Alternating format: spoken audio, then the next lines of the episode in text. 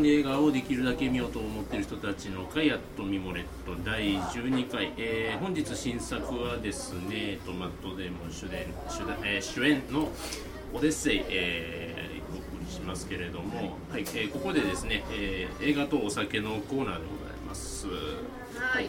えー、これは、えー、チーズ&ワインバーミモレットのオーナーののんちゃんがですね、えー、新作課題映画にちなんだお酒を部長が食事に飲んでもらって感想を聞くコーナーですということで、えー、と今日のお酒は何でしょうか。はい、今日はあの、はい、本当は全然飲んでなかったでしょ。宇宙飛行士って飲んだかな。宇宙よりわかんないけど、あ全く飲んでなかったのと、あとジャガイモの蒸留酒っていうのがあるので、それがあるかと思ったらうちになかったので、あの無理くりですけど、えー、アペロールスプリッツァ、これオレンジがこのちょっと火星のイメージで、はい、色合いですね。ということでアペロールっていうあのイタリアのあのあれは何だろう、リキュールリキュールがあるんですけど、それでそれをオレンジのリキュールですか。それをスプリッツァにプラスワインも入れて、はい、マティーニに比べるとずっと軽い。そうですよね。部長でも大丈夫。オレンジが添えてあります。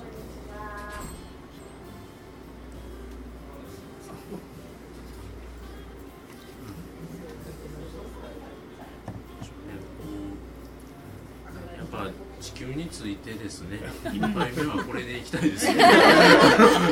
最悪我ながらどうだというですね感想でしたけれども、はい、お送りしていくんですよ。はい、えーとですね、ね、美味しいの美味しい美味しかったです。美味しい、えっと、あ、そうです。あ、味を一切言ってないっていう毎回や。甘いも辛いも何もない。そう。酸っぱいも。どっちでもいける。爽やか。あのですね、こう爽やかにですね、こう。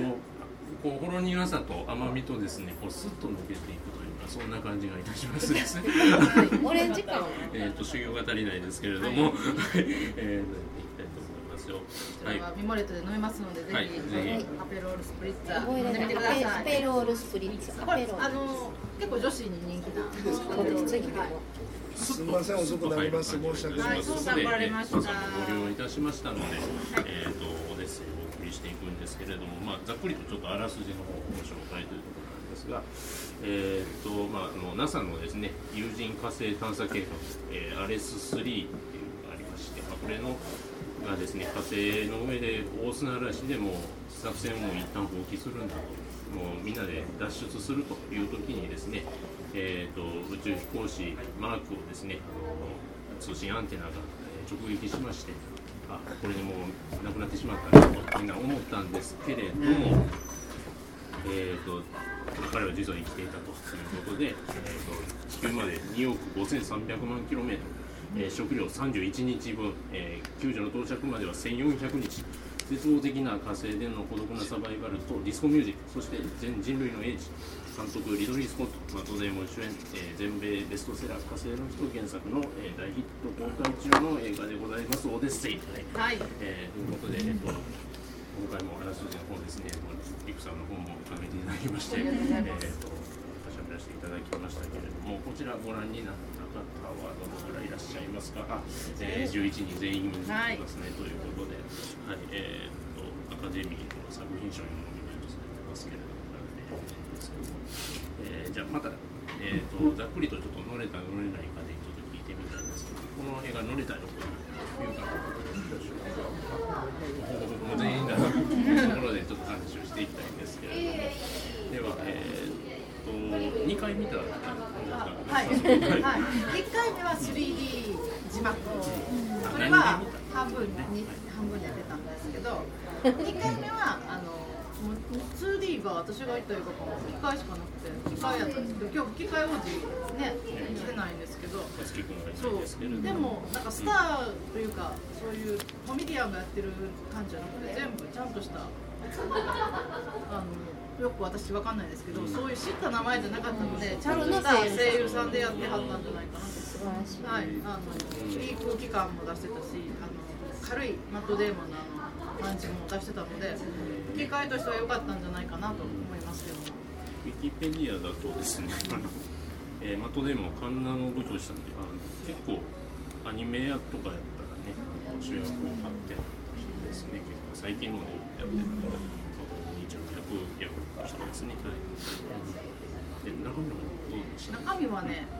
私なんかマットデーモン自体がすごい好きなんですよ。うん、もう本当にミッドウェルハンティングがずっと好きで、あの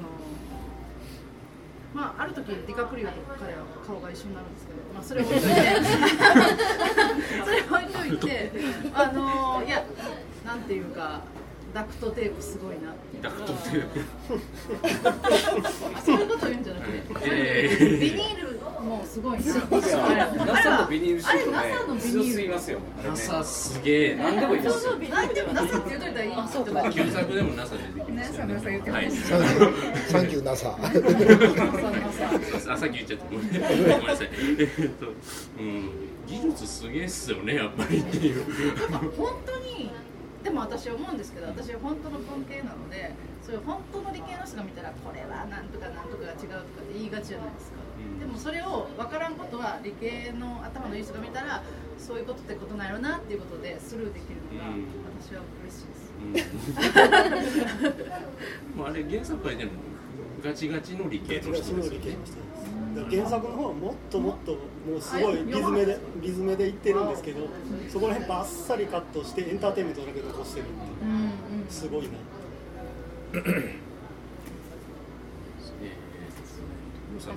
原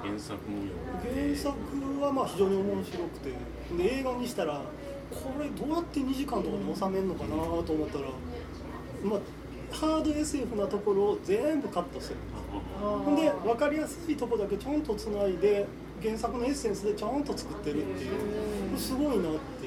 あれで原作を読んだらもっと面白いんじゃんかな。皆さん見てから読んだ方が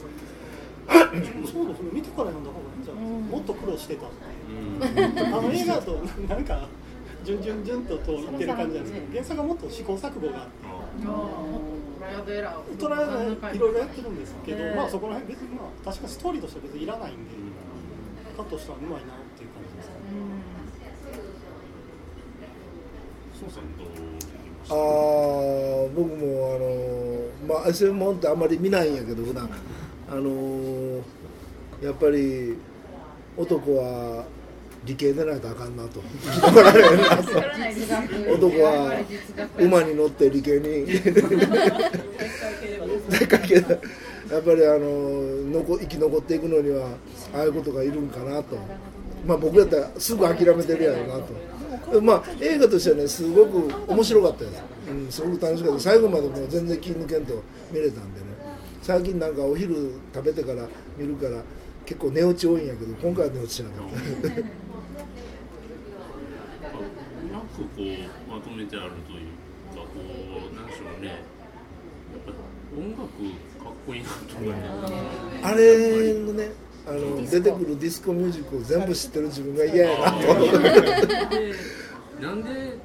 ディスコミュージックやねんというところにちゃんと理由付けが用意されてるところもいいなと思う。まあ、船長の趣味が悪いっていうあののがちゃんとついてるあたりもこうなんかオタク的にはなんかしっくりくるな、そういうのをちゃんと用意してくれて、あ気が気が利いてるなって思うようなことを思ったりもしたんですけど、ドナサマーのホットスタッフが出た時は頭の中ミラーボールがかけられた、うん、これあの作者が原作者があのななじゅうねんだいディスコミュージックが大好きってなんかのインタビューで言ってたけど、それぐらいの世代、作者の人って何歳ぐらいですか？原作まだ覚えてない。でも多分若い。結構若い。結構若い。リアルタイムじゃない。そう。さんじゅうごふんとか。そう。写真見た感じがそう。気がしますよね。そう。な夏目さん。アメリカの。そうか。ブルトニウム出てくるところでポッドスタッフかかんの本当に最悪や。あれって大丈夫？あれ大丈夫ですよね。あの、えっ、ー、と、ちょっと、あれ、あれ、あれ、アルファ線かベータ線か忘れましたけど、紙、紙一枚間にあるだけで当たらないっていうぐらいのらしいですよ、本当は。そうなんです。ちょっと不安やって。そうそうすごい不安ですけど、うんうん、でなんかでひっついたらほんまにドーンいきますから、うんうん、あ結局アメリカ映画 の, あの放射線系のものを軽く扱ういろんな映画であるじゃないですか。最近だとダークナイトライジングとかね、だいさんいスタートレックとかもそうなんじゃないですか。スタートレックの最後核爆発が起こったごふんごにその場にいても平気みたいな中和剤だからニューヨークのそこでボーンって爆発するとかあれニューヨークかどうかわかりましたけど、その感覚なんかなと思ってみたけど、ちゃんとした根拠があったんですね。暖房に使えるという服いちまい破けりゃもう絶対れいどの絶対れいどどころじゃないですよねあれマイナス何十度でっていう世界なんで、背に腹は変えられないっていう感じでもあるのかなと思ったんですけど、ノリさんどうですか？面白かったです。私も エスエフ って苦手でそんなに見ないし、最初予告編予告編も見たことなかったかもしれないけど、あの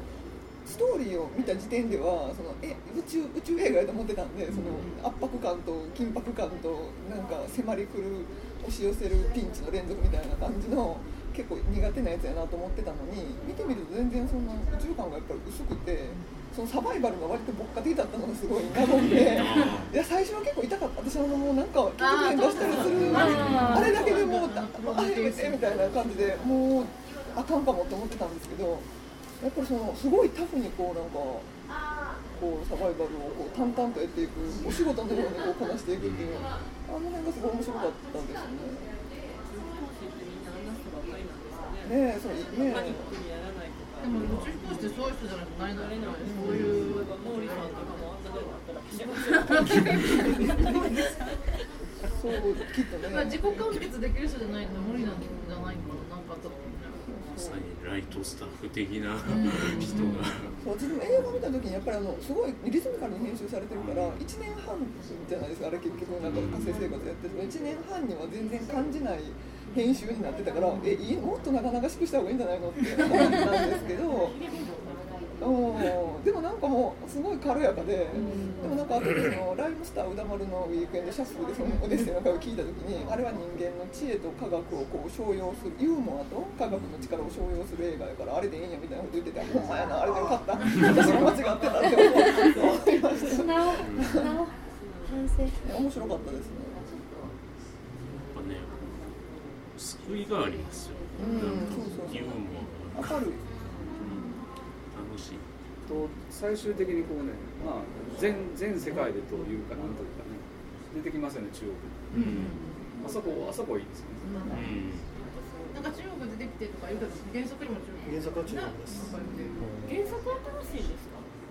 た正しいっていうか新しいっていうか新しいと思います。もともと自主出版です、キンガーのアメリカでにせんじゅういちねんです、はい、すごく見てて時代をすごい感じないわけで、昔だったら絶対の中国の立ち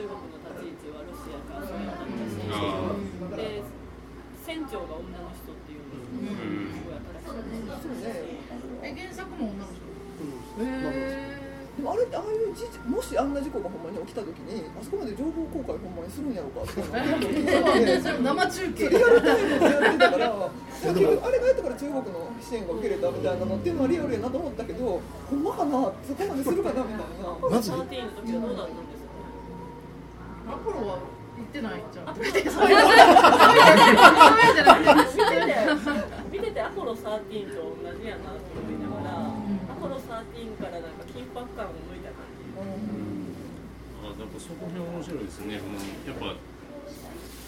宇宙開発ってのがね、米ソの戦争の話やったんで秘密にまみれとったんが、もうその辺さらに未来になってっててかなりオープンになっちゃってるみたいな。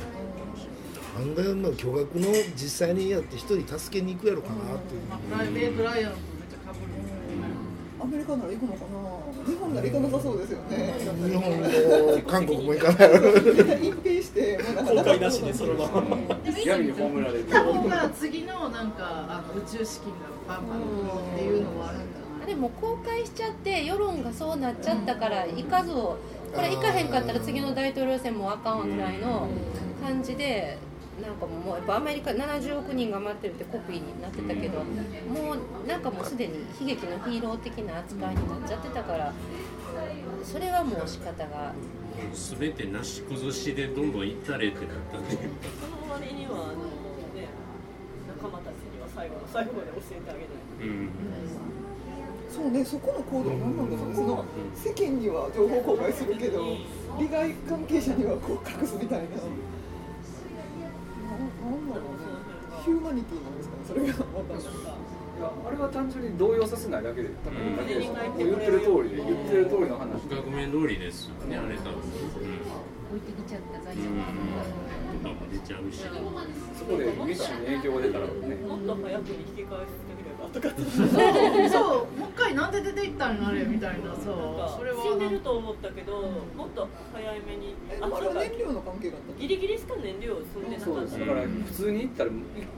気付いて 帰, 帰れないです。気付いて帰れないです。地球で一旦補給受ける必要は絶対ある。太陽神。でも天安線でしたね。あのなんか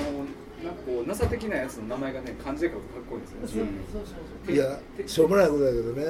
太陽神ってだからちょっとディスコミュージックなんで。昔あのアース・イン・アンド・ファイアで太陽神っていうのアルバムがあったでしょ。なんかそれをふっと思い出して、あ、なんか関係してんのって関係してるかもね、作者が好きな人やった。すごいヒットしたアルバムやったから、確か今年ね、アース・アンド・ファイア、モーリス・モーリス、この前ねスターマンが流れ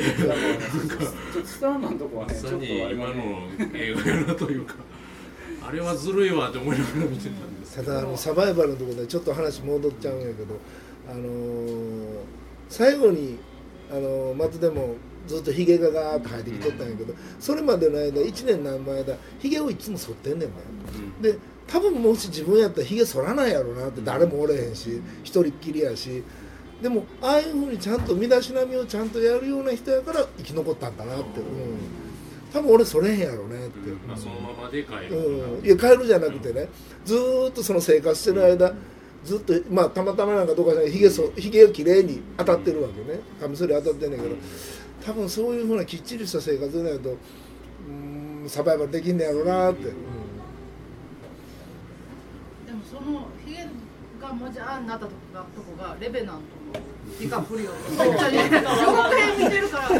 ああやっぱり似てるってやっぱりなんか少年の頃はさ全然顔違うのに、なんでこんなに最後クロスするんかって、まだ最後じゃないこれからどんどんどんどんなんか同一説同一説あそうかな X で急に反対にマット・デイモンが美しくどっちかというとディカプリオがマット・デイモンに寄っていったっていうところで、あの時何スコセッシュの名前がディバーテッド、ディバーテッドの時にもうちょっと前からもう結構アビエタぐらい、いやもっと前かな、いやでもあの時ほらふたりが共演して共演してる、一応あの時は区別ついたよ、あの時そうよね、いやいやいやいやいやいや、やっぱディカプリオがか変化がちょっと大きい。マットでも普通にまあこう延長線順当に延長線上におっさんになってきてるけど、ディカプリオはなんかだって違う人みたいでしょ、若い時と子供の時と青年の時と、ね、もし子供がね今いたとして、これがお父さんの若い子だったら違う違うラミオとジュエットだからめちゃくちゃキレた。そのね、ディカプリオと似てるマット・デイモンマット・デイモン以外もいい役者さんがいいことをしてたなというところもあるんですけれども、そうですね、その辺、えーと、パナさんどうですかね、なんか響いたキャラとか。マイケル・ペーニャですね。あ、ペーニャ。ペーニャ大好き。もう最高でした。もう来たに画面に映った瞬間、幸せな気がする。あ、よかったっていう。こいついいやつ。ペーニャそういいやつ出てきたなっていう。安心感。安心感。役名でいうとマルティネス。あ、少佐なんですね。マルティネスの役は何やった？やっぱ宇宙飛行士なんで。えっとね。兵士か。空軍のね、あの人なんですよ。書籍で出てるみたいですよ。全然わからへんか書籍書籍感ゼロですけどねなんかいいやつってそう書籍ねわざとあの悪態いっぱいでメール打つとか、ね、そうそうそうそうあれ通信がまたねあの、まあ、データ量の関係でシャットになったりとかあと途中でこうイエスノーやったらもう時間かかるって言って、うん、アスキーコードが出てくるっていうのは、うん、すげえ理系っぽいと思いました。じゅうろく進数でこうぐるーって回ってマーズパスファインダーが出てくるんですよ、ねえー、と探査機がね本物が出てくるっていうのもねいいですね。あれ実際に火星にいてるあのディスカバリーっていうあの探査機今無人で待ってるあのこの前ネットで見たらめっちゃでっかいやつやでねあれ実際にはなんかネットではインサイズと戻ってるけどなんか実際にはちょっとでかいあのこれぐらいなんですけど犬ぐらいのサイズなんでこれぐらいのイメージは実物はどれぐらい車だから よんダブリュー の大きいやつでそれがこうこうこうやって歩く歩くなんかねちょっと出てましたね。やっぱあの最初の最初はこうカメラで写してみたいな回りくどい方法でやってたのが次のカットではちゃんとタイピングしてできてるみたいなのがあこれ絶対地球側でいろいろみんな工夫してやったんやなっていうのが見えていいなあこんなんこうしたらええやんみたいな人が多分いるんですよ。多分こうしたら普通にタイピングできるでみたいなのが NASA に山ほどいてやっとんねんな。すごいな。俺は昨日 Bluetooth が繋がらんって何時間ないんだよ。わずか数十センチも繋がりにくいです。受け手のまあまあマットデーモンがもう頭ええ、うん、頭ええ対頭ええ。マットデーモンって一人で。全 エムアイティー 出てるのかな、ね、その最後の身支度の車の改造するシーンとか、まあ、そこでちょっとスターマン流れると思うんですけどあ、実際試すんやとかね地球の方も あ, あ, のあれでね、風船が破裂したんですけどマットデイモン側でパンだったらもう終わりあの辺の描写がすごい素敵でしたね、うん、なんかこのカンパニー感っていうか仲間感みたいな。でも実際リアルなんやろね、あれが、うん、悪い人が出てこなかったんですよね。悪い人が、なんかドラマ的には誰か自分だけ助かろうと思ってなんか、なんか邪魔をする人みたいな嫌な人が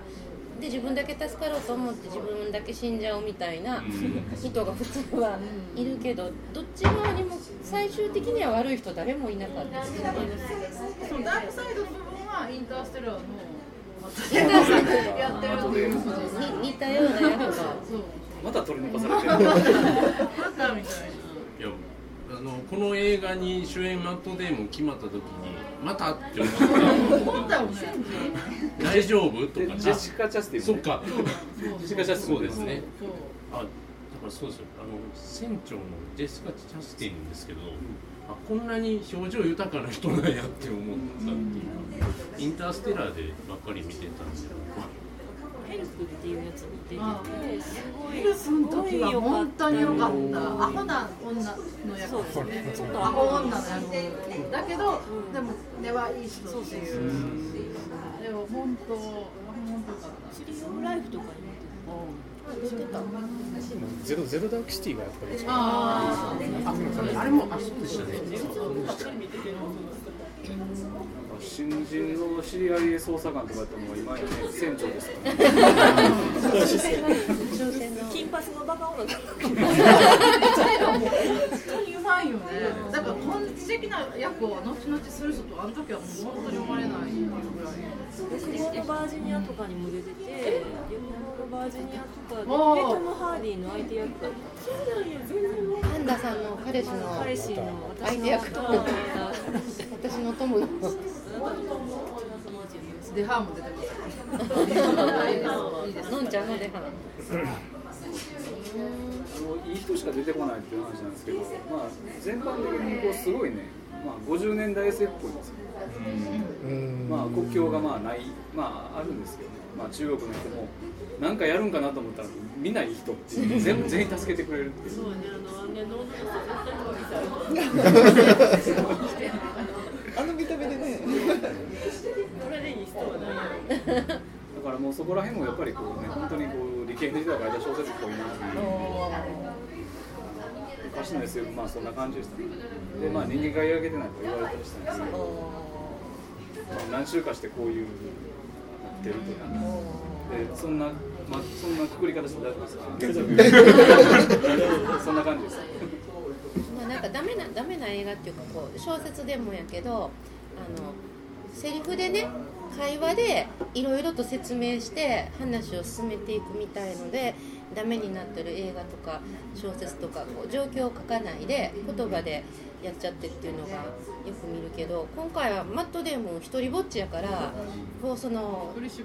作りに向かって一日、今日はここまでとか、あのあ今日はここまでは別にだったごめんそういうのは基本的に誰にも喋らないで、こう最初火星で助かった時にブクッと起き上がってあいてててみたいな感じでも普通なんかこう、だって文系の人の書く小説やったらそこでなんかもうごページぐらいなんかもう自分は死ぬのかもとか、地球に残してきた家族がとか、これからどうなるんだどうしたらいいんだとか、いろんな葛藤とかがぐだぐだぐだぐだってあるんだけど、映画ではなんかむくっと起き上がってあらみたいな感じでなんかこう、もちろん一人やから喋る相手いないから無言でのそのそのそっと行って、でなんかどっかに入ってのそのそっと道具出してのそのそっと、その間全部セリフなしで、そういう状況だけであれだけこうテンポよくさっさっさっと話を回していってっていうのがすごく良かったと思います。あの、あの、あの間あの人はどういうことをなんかこうグダグダした葛藤とかがあったのかとか、こう絶望感や希望やいろんなことがあったのかみたいなことを、あのなんか神器臭いことを言わないで、あのもそもそっと動いてるところだけであれだけリズミカルにつないでいって、でどことなく、まあまあ絶望感とかもない、どっか明るさがある希望がある感じの映画に作ってるのがすごくいいなと。青少年が見ると勉強したくなるかもしれない、うん、そうね、なんか学研の科学とかいや宇宙だ火星でのサバイバルの方法、そうそうそう、みんな切ったジャガイモ育て始める育てたいっすもんあれ芽が出た時は結構涙ぐみましたよねあの芽あったシーンね、そうよかったもう芋だけで人間を生きていけるんだってそうそう、芋芋芋ね、あの火星の土で作った芋って栄養価あるもんなんやろなと全然混ざってますしね。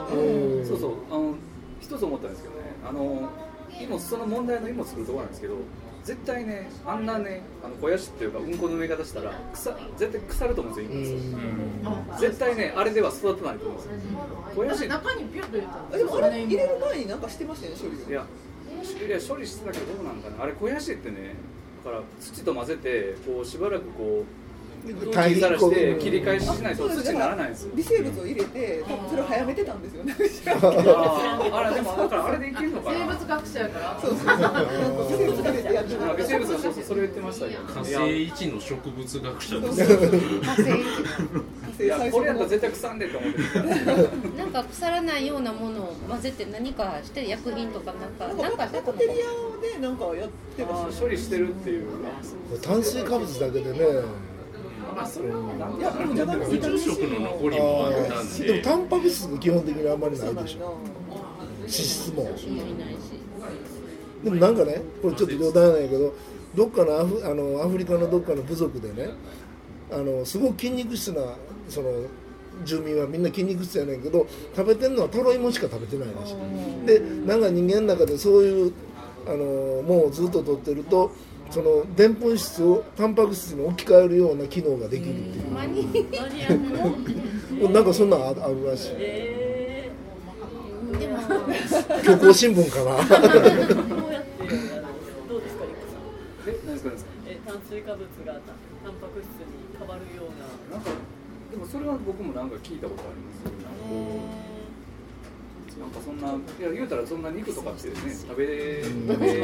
ない、食べてなかった時期もあるじゃないですか、日本国内で。だからその人間の体の順応性っていうのがね、なんかそんなことをなんか一回何かで読んだことある。で何食ってるって言ったらタロイモしか食ってないけど、ようタロイモって出てくるけど食べたことある？ある。そう。ほんま。タロイモって。え？タロイモ力あるね。美味しい。あんまいないです。ちょっとね、ねっとりした伸び伸びした里芋っぽいよね。ちょっとした芋やから。もう要はあの。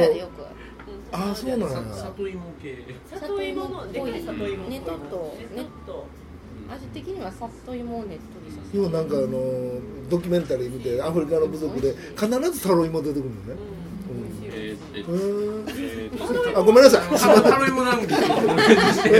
込んでもうた。ここでちょっとハチさんもちょっとこうですよ。結構ね、今話聞いててやっぱりそうなんだけど、結構ね、音楽もそうだし、もういろいろ結構スムーズにどんどんどんどん進んでいくっていう印象があって、見てるときはやっぱりすごく面白いんだけど、終わるとなんか意外に何あれ何が起きないかなみたいな、こうでアポロじゅうさんとかもすごい私好きなんであれなんだけど、なんかみんなでね、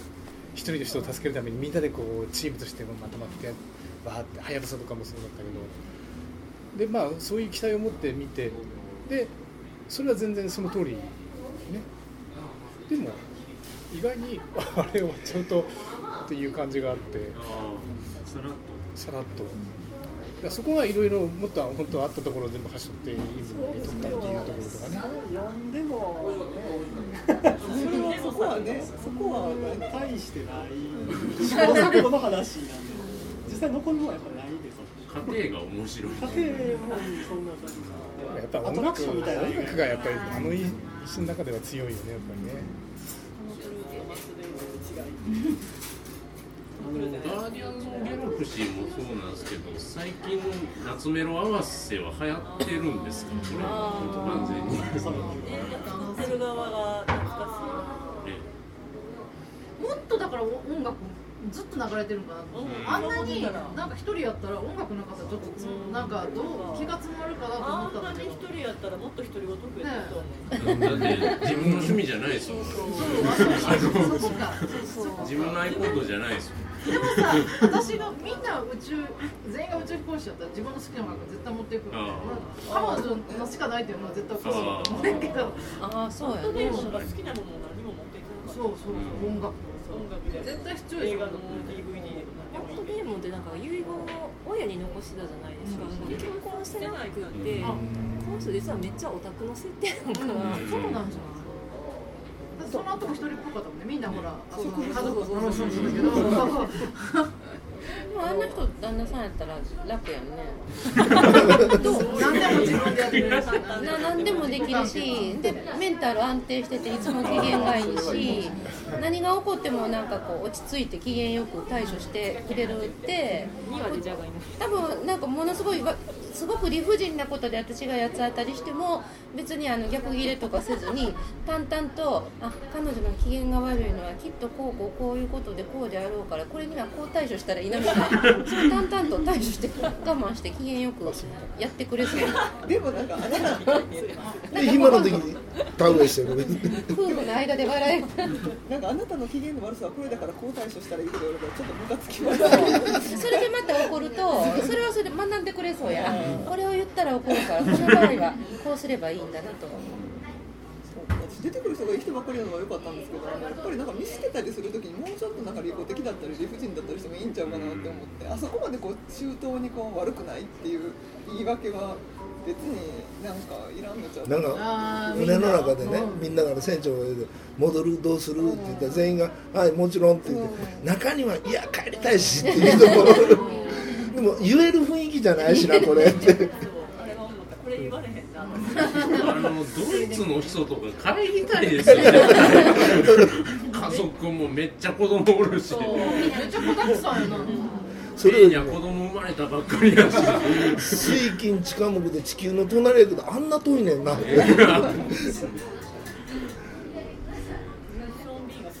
ショービーが知らなくてよかったみたいな。でもやめさせられたけどさ、社会的にもあれはあれなんか。子供にゴルフ教えるみたいな、そんな感じだった。マコちゃん、あ、マコか。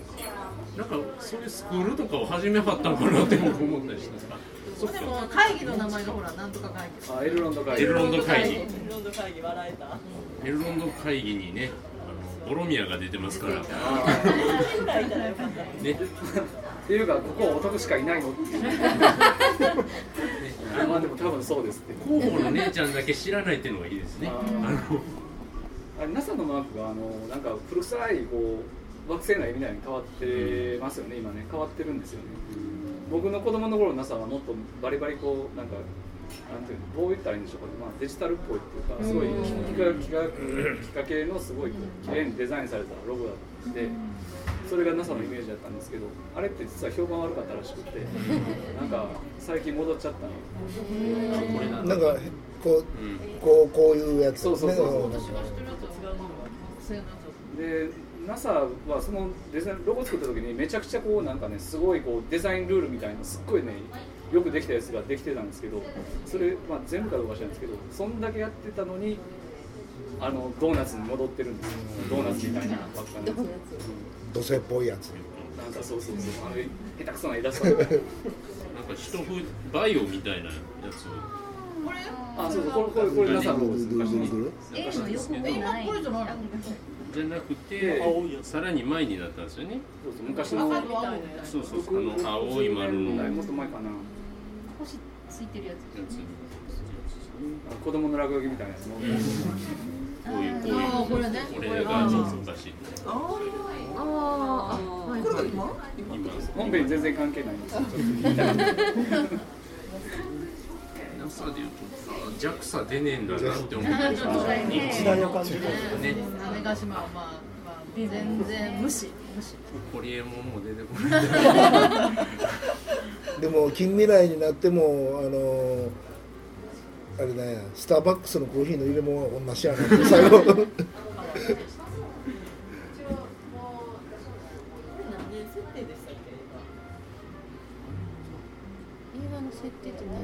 案外先じゃないと思うんですけど、実際にどんどん歩いていけるぐらいですね。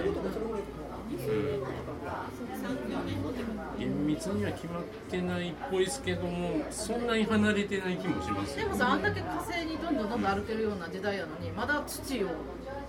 持って帰るとかさ、もっともっと違うことやった。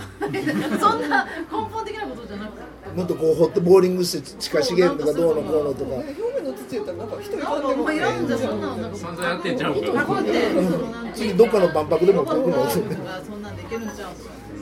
はい。思ったんだけど。人を行かせる理由とは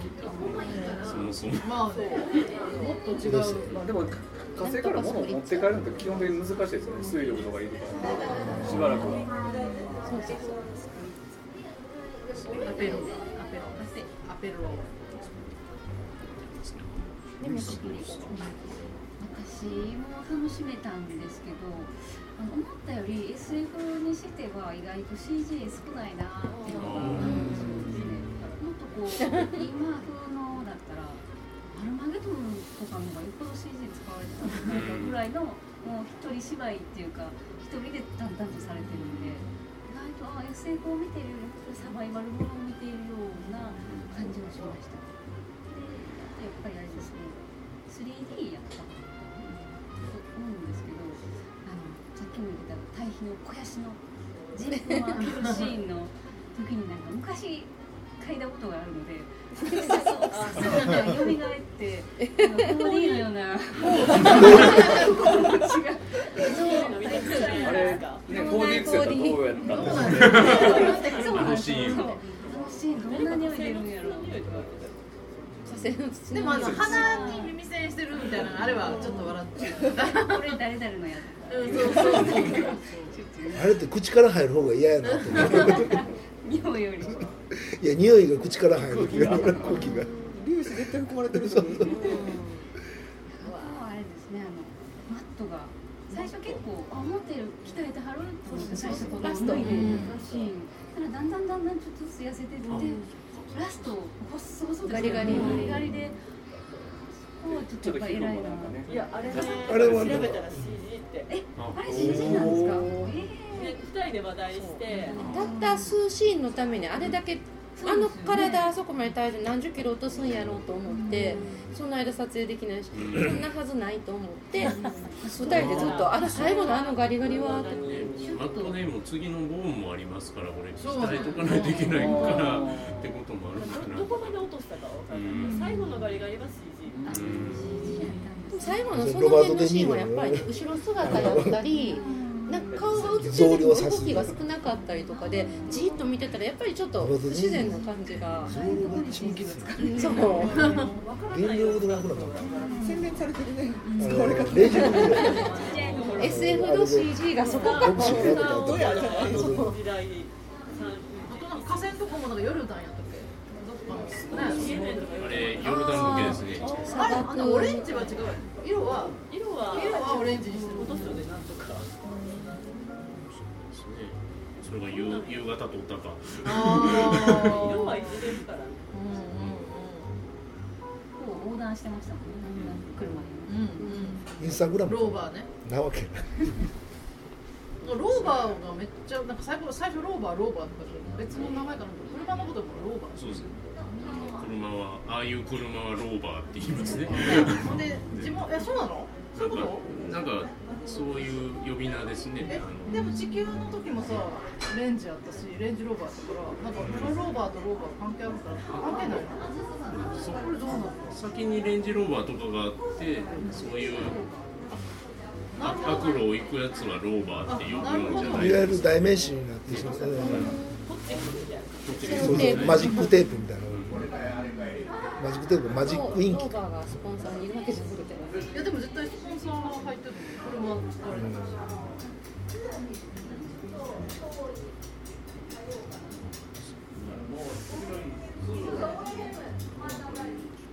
うん、映像の処理っていうか、まあ、まあ別に今更言うことじゃないですけどそのね、こういちいちくどくど説明せんとっていうのがうまかったですよね。なんかこう早回しをしてみたりナレーションに乗せてこう実際に NASA の方でも同じように車の屋根穴開けてボーンっていうのをちょいちょい入れるとか、あと最後ローバーだと平原行く時とか反線取る時とかと同じような取り方してましたね。広い海っていうかスーッというのを斜めから全般的にその辺の処理がまあさすがリドリー・スコットっていう感じだったんじゃないですか。あの人独特の光というか照明の感じってないですか。今回そう思ったんですか。リドリー・スコットが光で分かった天気の感じなんかちょっと青っぽい色が多いようなそんな感じ独特の感じですね。エイリアン出てこなかった。エイリアン出てこなかった。最初こう抜くとき出てくると思います。あれもさプロメテウスのさあのとこさすごい似てるやん。なんかさ出てきてるよね。かっこよかった。素直でしたよね最後まで。なんかチキンパラ言われるままにあれ飛ばせとかあれをなくせとかだとはいはい。そうじゃなく言ってましたけどね。宇宙飛行士になられへんからそういうなんか頑固な人とか偏屈な人が。これも外せあれも外せ。えー、まずいとかと思わず。いやそれもまたビニールでまた最後消えてる以上のあのくだり良かったですね。それマジって言ってるのどういうニュアンスかなこれってあの文章やから分からへんから怒ってんちゃうのかなこれってあのくだりが意外と人間って感情やなとビニールすごいまさかビニールシートで体験脱出やると思わなかったです。飲めないんだとか溶けないんだとか思いますよ。普通のビニールじゃんやっぱないにしてもなんだかったらモビルスーツザクが溶けてんのになんだもうビニールでビニールでどうにかしたから一緒やからそういうビニールビニールをバカにしてはいけないそれが恐怖最近ダクトテープはどこ製なんでしょうね。ダクトテープってでも い, いろんな映画ですごく便利に使われてますよ、うん、あの確かあれはワールド Z でしたっけ。腕にダクトテープぐるぐる巻きにしてゾンビを防ぐっていうのが使われてる噛まれないようにするっていうのをしてたりする。メリカ人はダクトテープ本当好きだな一家にどんな家にもあるんやろ。潤滑油と家にダクトテープある人ダクトテープ売ってないですもん。だってやっぱりテーピングのテープっていっぱいあるわ。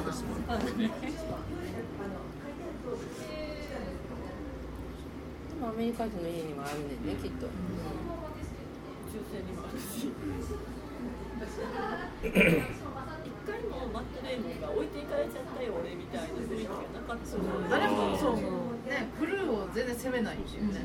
まあ置いてくやろうが前提にあるんですよね。だからもし自分がこっち側にクルー側におったとしても多分置いていってるやろうなっていう。生きててよかったなと。じゃあもう精一杯生き残ろうかと。なんかすごい理系の人間とか合理的な人間しか出てこないっていう、多分ある種の人間にはすごい気持ちいい映画でしょ。なんかもうちょい外野でやいや言うやつとかいてもよかったと思うんですよ、ね、人権がとかね、なんかやっぱりその中で唯一文句を打てたのがやっぱりあのテープの音楽の文句ちょいちょい出してますよね。趣味が悪いあれ趣味ええと思うんだけどそんな感じで見せてもらいました。ダクトテープは大事だと。帰りに買って帰りましょう。じゃがいももバカにしたいね。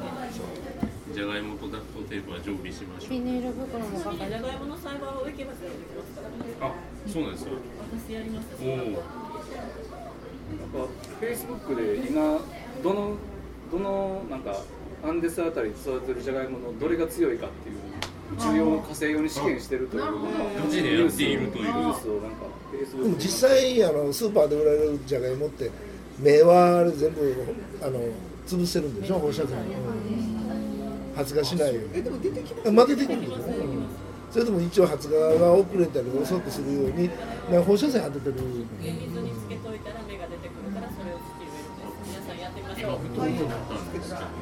れパウチされたやつで、生かしたやつじゃなくて本当に良かったですね。ああ。加熱してやったらさ、生きてんの？あれ真空でも生きてんの？真空やから植物はどういうことなのね。寝てるだけいるかもしれへん。ほうれん草はあかんかもしれへん。それなんてほら言ったら種子みたいな。種子と同じ扱いだから。実験用やったんですかね。あれなんかあれなんかこう反射材まで置いとける。そうそうそう。ああそうそうそう。お祝いではあったけど特別に持ってきてるんですよ。フレッシュなものを食べ反射材に食べたら嬉しいなみたいな。人参とかアダメやった。